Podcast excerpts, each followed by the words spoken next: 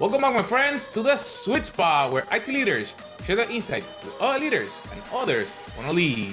My name is Carlos Vargas, and as in every week, I have my two co-hosts, Howard Holton and Paul Lewis. So, Hey guys, there. another week, another beer, another cup of coffee. What's, what's how, how's been your week? Wait, another cup of So- bourbon, like an ounce of bourbon. Was it last week? An ounce of bourbon a week? That's not enough. Yeah. Uh, no, no, no. Bourbon is literally the thing keeping this COVID shit show moving forward. So now it's ain't gonna do that. It's, that doesn't even that doesn't grease the smallest of wheels. Um, anyhow, someone on the call announced a new job this week. Congratulations, Carlos. Good job. Me? Oh wow! yes, I uh, started my new role as the Chief Technology Officer of Pythian, and it's been a whirlwind experience, a tidal wave of content.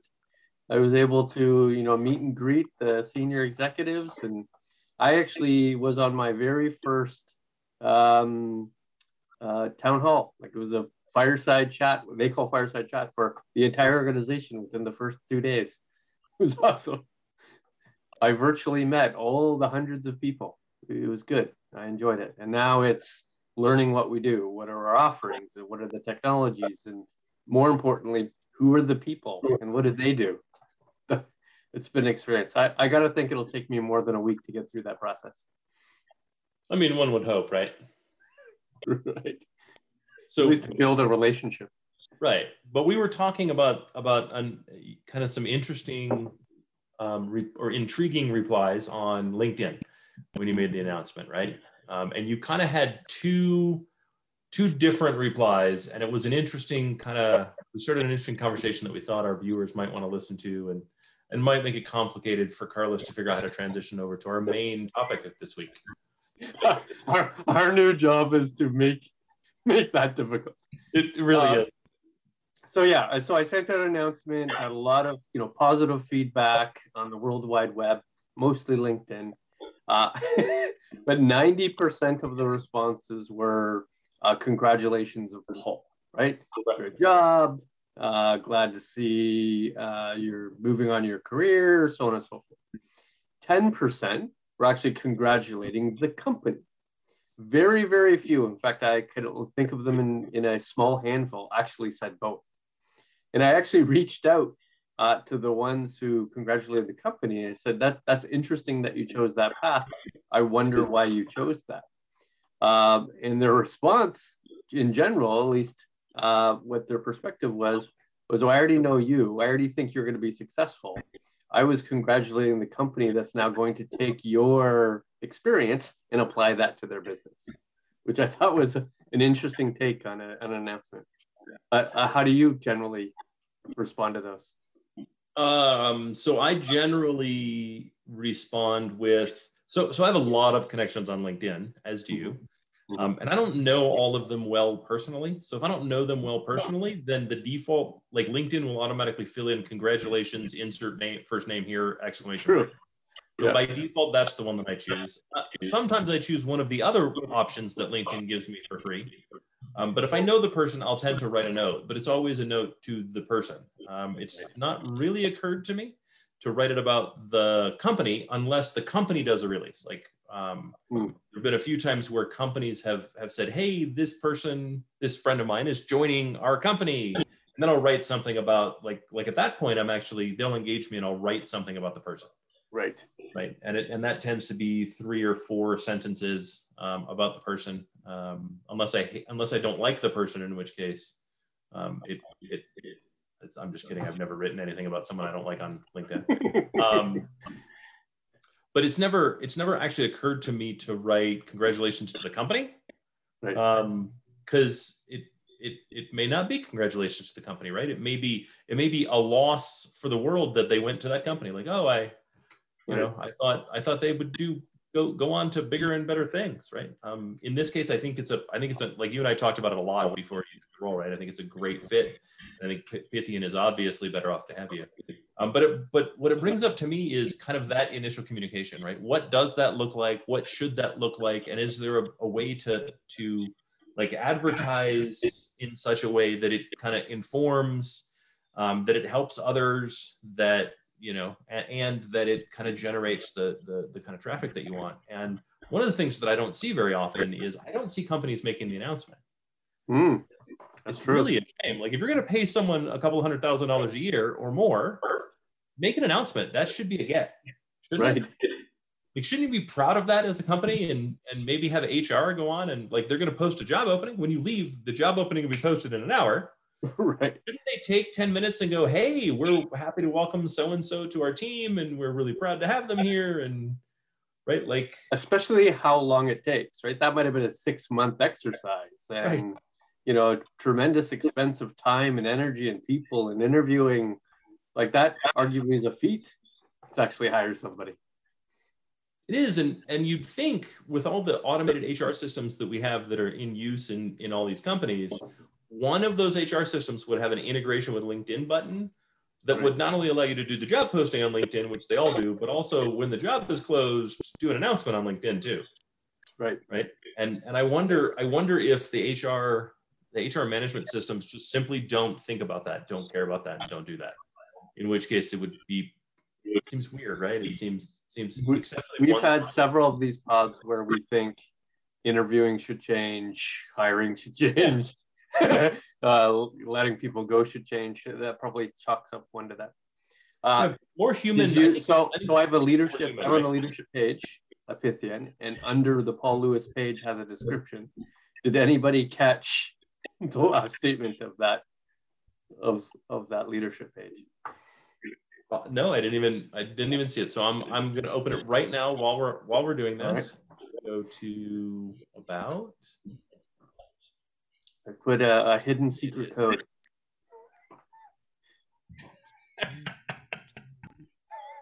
Leadership. Let's see what I get. Oh, I recognize that picture. That's right. It's a consistent picture. That's not the secret code.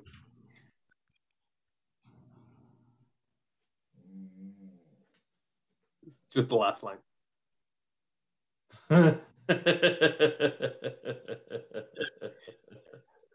I like it. Any, any official document on the World Wide Web must include references to Disney. That's, Yeah, that's yeah. my new philosophy.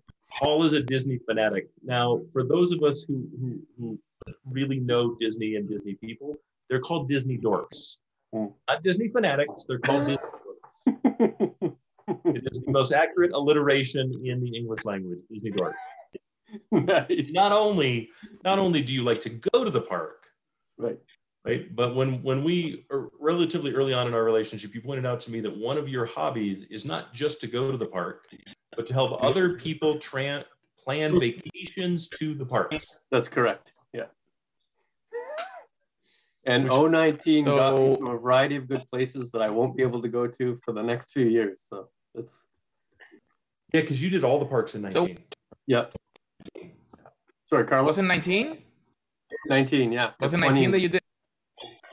19, I did them all. Yeah, because 20 was kind of closed off. I thought that you finished them by when we were going to India. When we came back, you were gonna go. I thought to one That of the was in parks. 19. That was in 19. No, we went to India in February 2020. Oh, did we? Oh, no, I had finished them by then. I was long finished those. He may, have, he may have been planning other parks. It's not like he's once and done. That's right. Like, let's Maybe yeah. sec- twosies and threesies, maybe.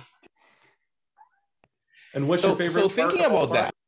that, By far, well, it's hard to say which park, but I can say the best ride by far is Pirates of the Caribbean in Shanghai. Now that's an experience because it's a combination of Pirates of the Caribbean, the traditional one you've normally seen, plus uh, uh, like a massive screen, uh, and you're sort of in a 5D version, and you can smell the ocean and you can hear the seagulls. It's almost like Soarin' and Pirates Right. of the Caribbean combined. Oh, that's kind of awesome. I like both those rides. It's pretty awesome, and and because uh, most of the sort of the Asia properties, uh, people go in as groups, right? You'll find groups of um, you know six to ten kids coming from school going into a ride. All of the single rider lines are empty completely empty at all times. So you might see 60 70 80 minute ride lines uh, ride times but you can go in the single rider and walk right on every time because nobody rides single. Yeah. So that's what i did last time the family went to the to california adventure. Yeah we didn't have we didn't have a ton of time right we had like park hopper or something um, we didn't have a ton of time, and we just went every single ride to the single rider, and just they just broke up the family. It was fine. We didn't have kids, right? The the youngest was like 15, so it was not a problem. It was easy. It was great. Carlos, what's our topic for today? So thinking about these changes that you were mentioning, people giving you feedback about the new role, we all know that as technology leaders, we have to make decisions. Sometimes some are good, sometimes some need to improve a little bit. But what about if you still do everything the right way? Can a leader still have a problem? Can they still fail at their job if they do everything right? That's an excellent question. I have some thoughts. Howard, I'm sure you have some thoughts. Why don't you start? No, no. Why don't you start? It was your, it was your, your question, your philosophical question. So I'd like to. Sure like you to start. So lots of thoughts. So let's start in the premise. So the premise is uh, if you do everything right, could you possibly fail? Uh, so the real underlying question is, is can you do everything right? Is it possible as a CIO or CTO or VP of application, a C, a chief information officer, sorry, chief data officer, is it possible that every decision that comes to your desk, you will in fact pick the right one? I honestly don't believe decisions are binary choices. It's not on and off, one or zero.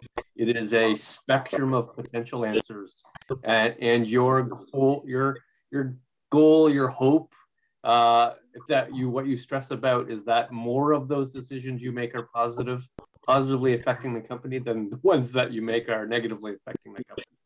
It might not be 51%, it might be 60, 70, 80%, but hopefully more often than not, you're making better decisions. You should not be going into your role, especially as an executive leader, presuming that all decisions will be positive, all decisions will lead to a positive impact, um, and that you won't make a poor decision.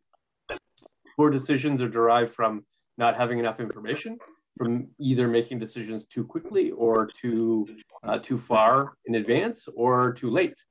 Um, and the reality is, you might not even, in fact, know the impact or outcome of your decision for years after you've made that decision. So, so let, let's start with the first part of the statement. Can you make, as a technology leader, all the right decisions? No. No, and, and I actually don't think that should be the goal. Mm. If I'm being honest, right? Like, like, I, or sure, I'm sorry, that shouldn't be the expectation.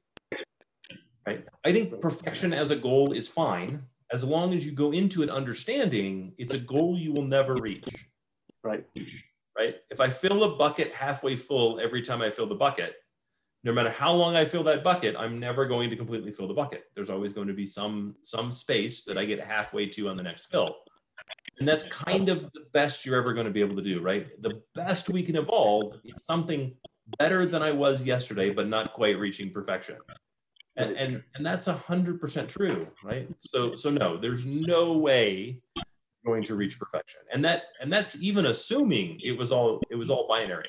Even assuming it was it was all yes and no's right? True false you're right. still never going to reach perfection never going to hit 100% and anyone listens to this and goes oh i've i've absolutely hit 100% that's a bit of hubris bud and you probably need to reflect on that a little bit more that's right I'm not even sure you could grade them. Like, would you say your outcomes are A plus A, B plus B? I'm not sure that's even reasonable because you really can't compare against the decisions you don't make, right? Or that different decision on the spectrum.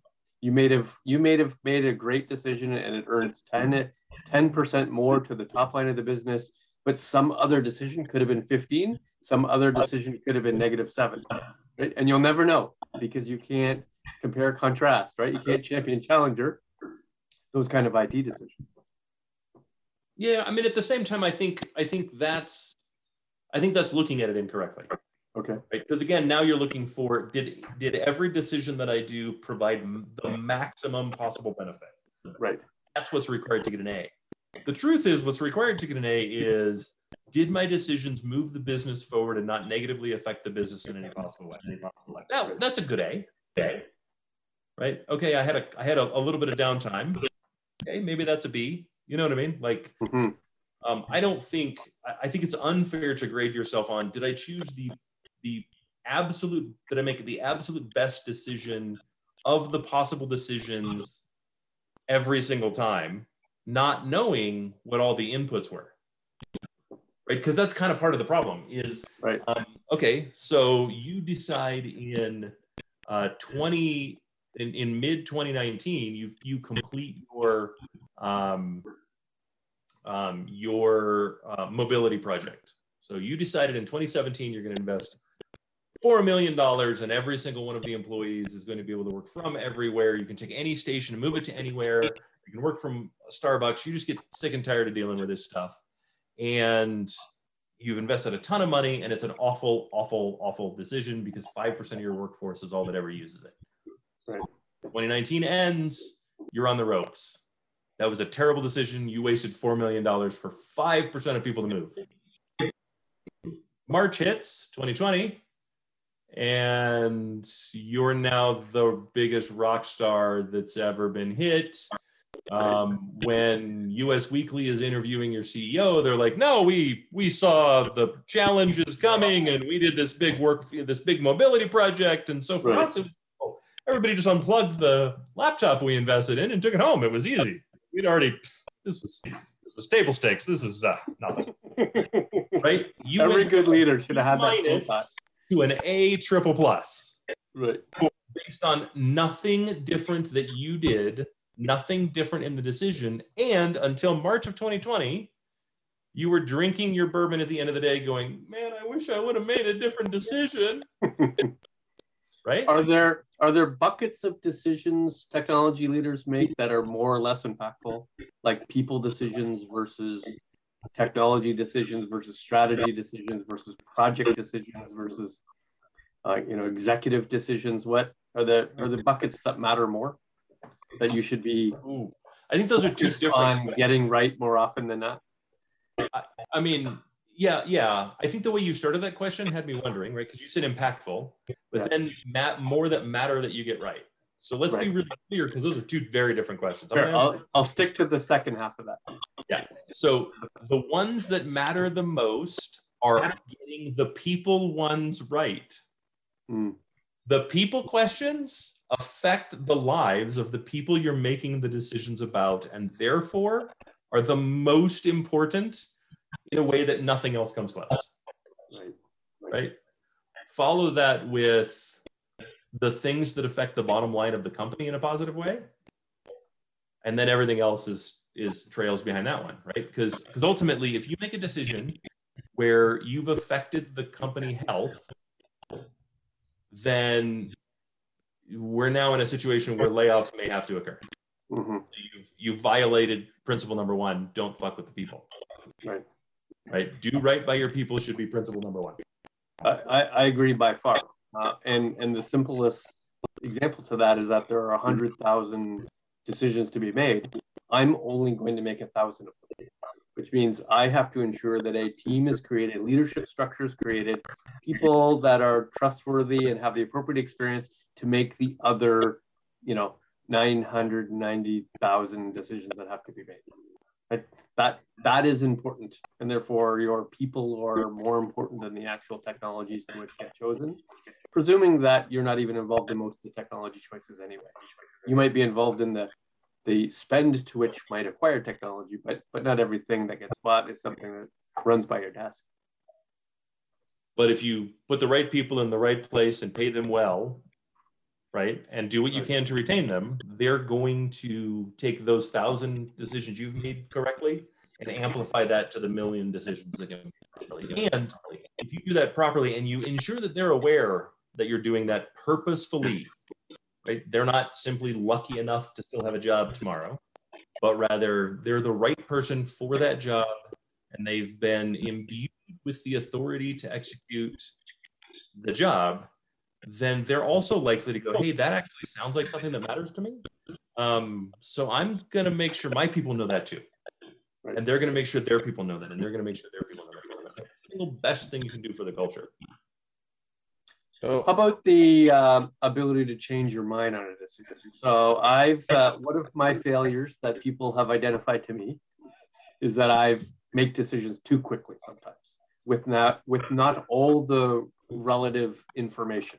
That it's more important to me to make the decision and change the waypoint and uh, knowing that if we had to, we could come back.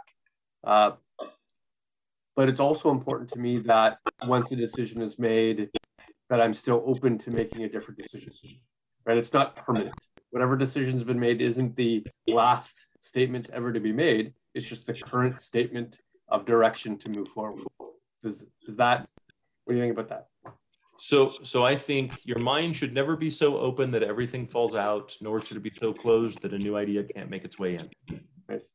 We'll, right? And tweak that means we have to always, like every decision I've ever made, I reflect on and go, did I make the right one, knowing what I knew then? Did I make the right one, knowing what I know now? Right? And how do I make ensure that those two things are actually more of the same rather than more different? Right? How do I ensure that I that I reflect poorly on decisions that I made a year, two years, five years after the fact?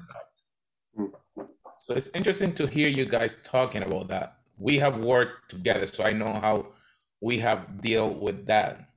But I just I was thinking, how should a leader communicate this to their down level? So as a CIO, you understand that there may be decisions that you make that may be good, may not.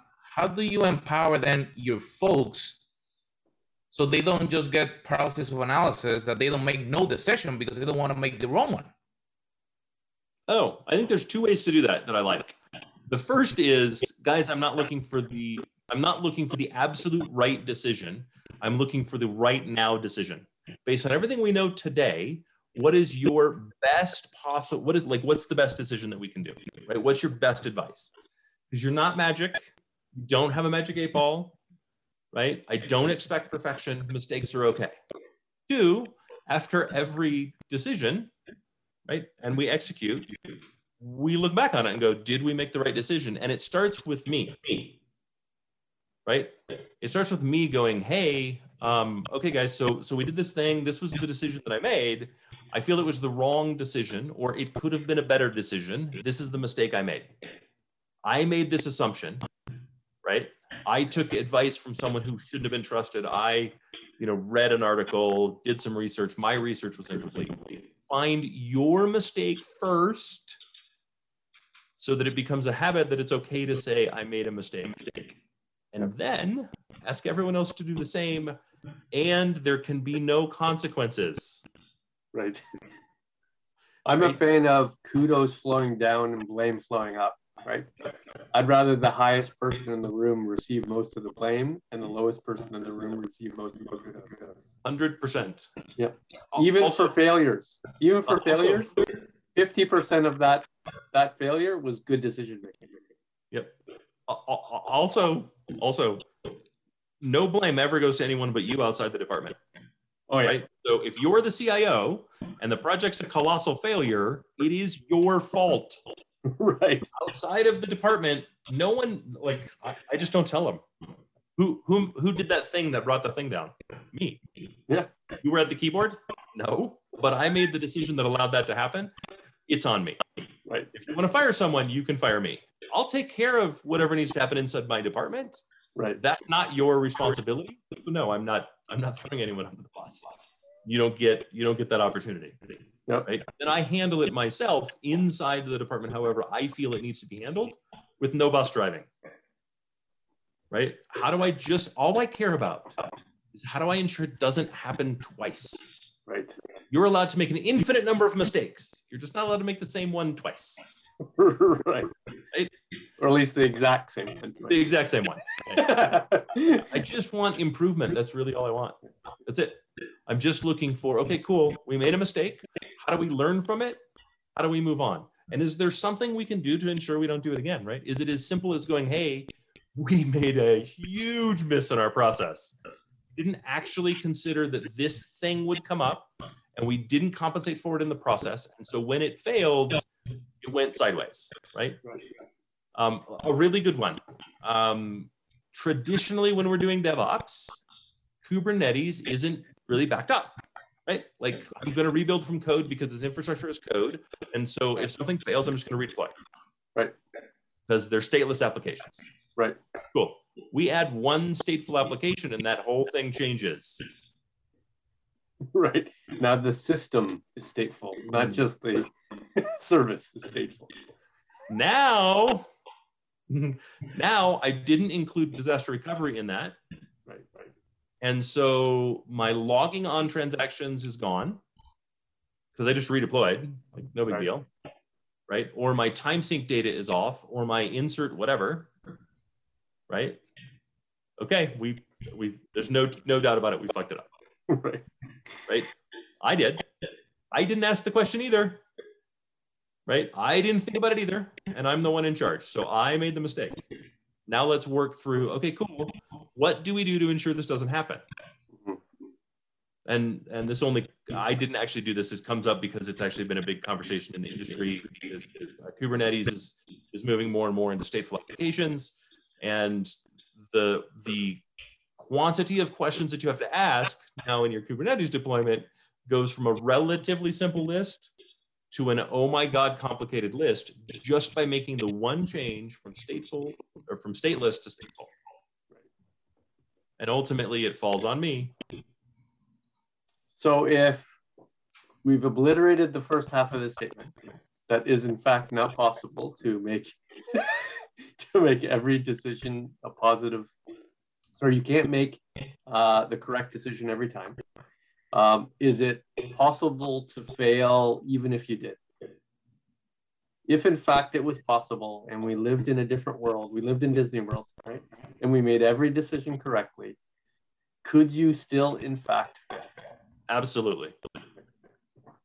because there are outside influences like the economy, like a pandemic, like Sure. geopolitical impacts, like the state of the rest of the business within the company itself. Absolutely. Hey, if the market moves on you, you can make every decision possible and the business can still be bankrupt. Right. right? Because you, you didn't adapt to market changes, right? Um, I mean, look at home builders in 2008. But uh, actually, let's take a step. Let's abstract it. Look at RV builders in 2008. In 2007, they had one of their best years ever. 2006, a best year. 2005, a best year.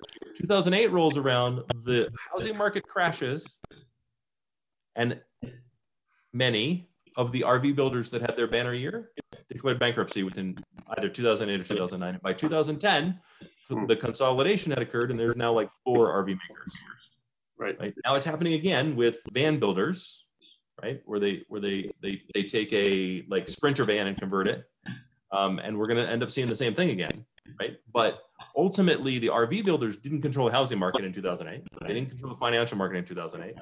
They weren't necessarily, although they were probably involved in it, the ones making the bad loans in 2008. And yet, failure still occurred, right? Right. Um, if we reverse the example I gave of the D plus to the A to the A minus, right? No, I'm not spending 16 million dollars to enable mobility across the entire organization when less than five percent of people work from home. And here's the stats to prove it. It's not a good use of our money. Right. Right. You say that in 2019, 2020 rolls around, global pandemic, everybody has to work from home. You went from an A plus to a D minus.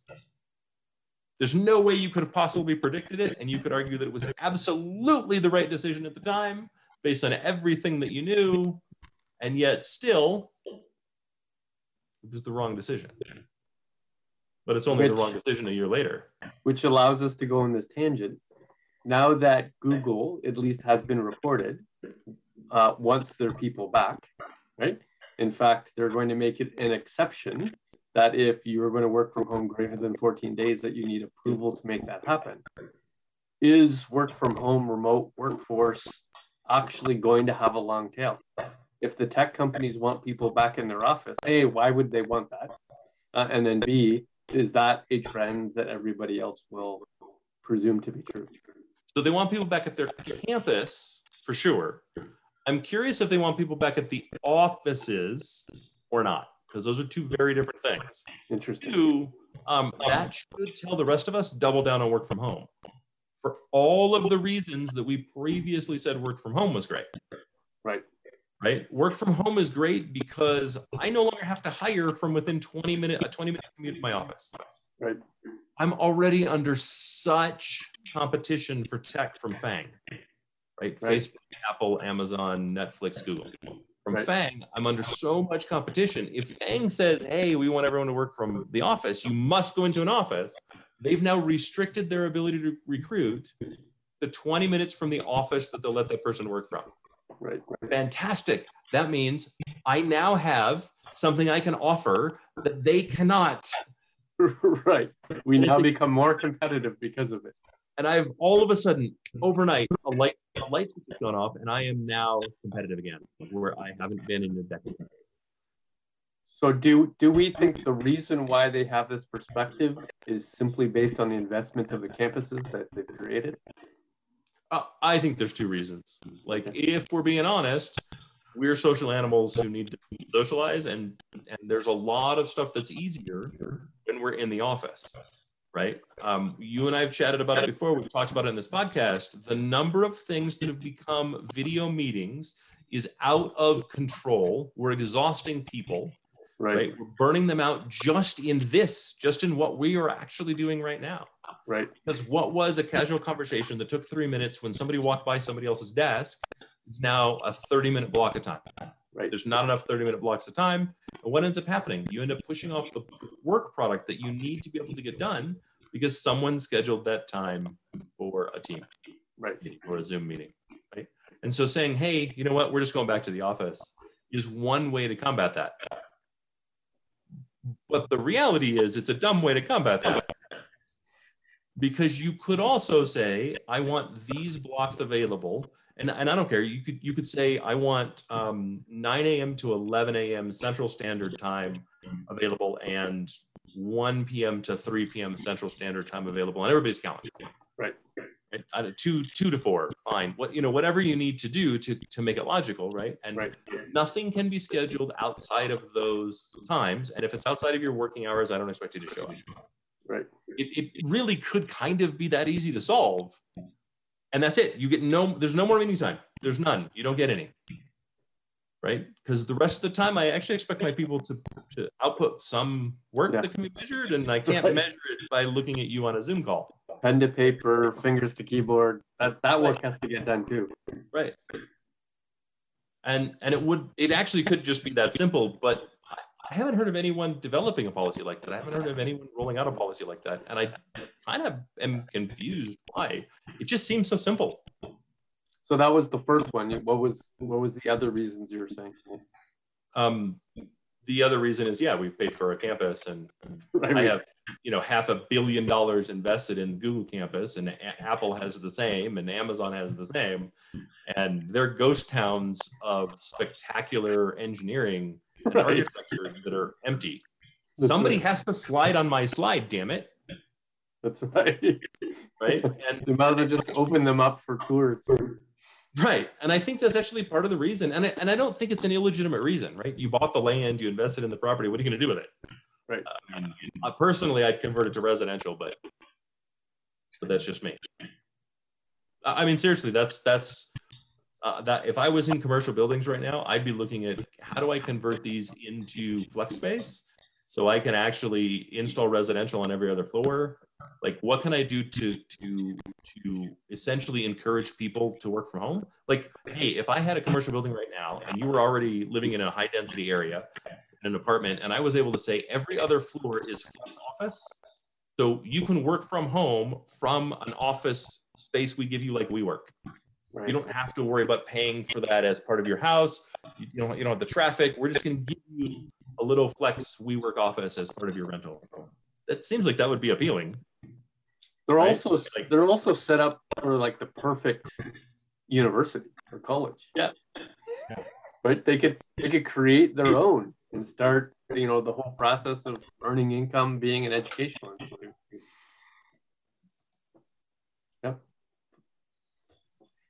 Well, Carlos, I think we've exhausted this topic. What's an interesting discussion to try to see because a lot of times we know that as technology professionals, we're looking for that perfection. We think that if we make a mistake, it's a bad thing and you're gonna get smacked. Um, but like you described, when you are working on it, you can make the best decision with the information that you have. And if something just change after you make your decision, you could not foresee that. So it was an interesting topic. And as always, my friends, make sure that you subscribe to our podcast and I read the podcast and share with your team. Because as we sit down in here, I'm learning, applying, and then so we can be the leaders we can be. My friends, we'll see you in our next episode.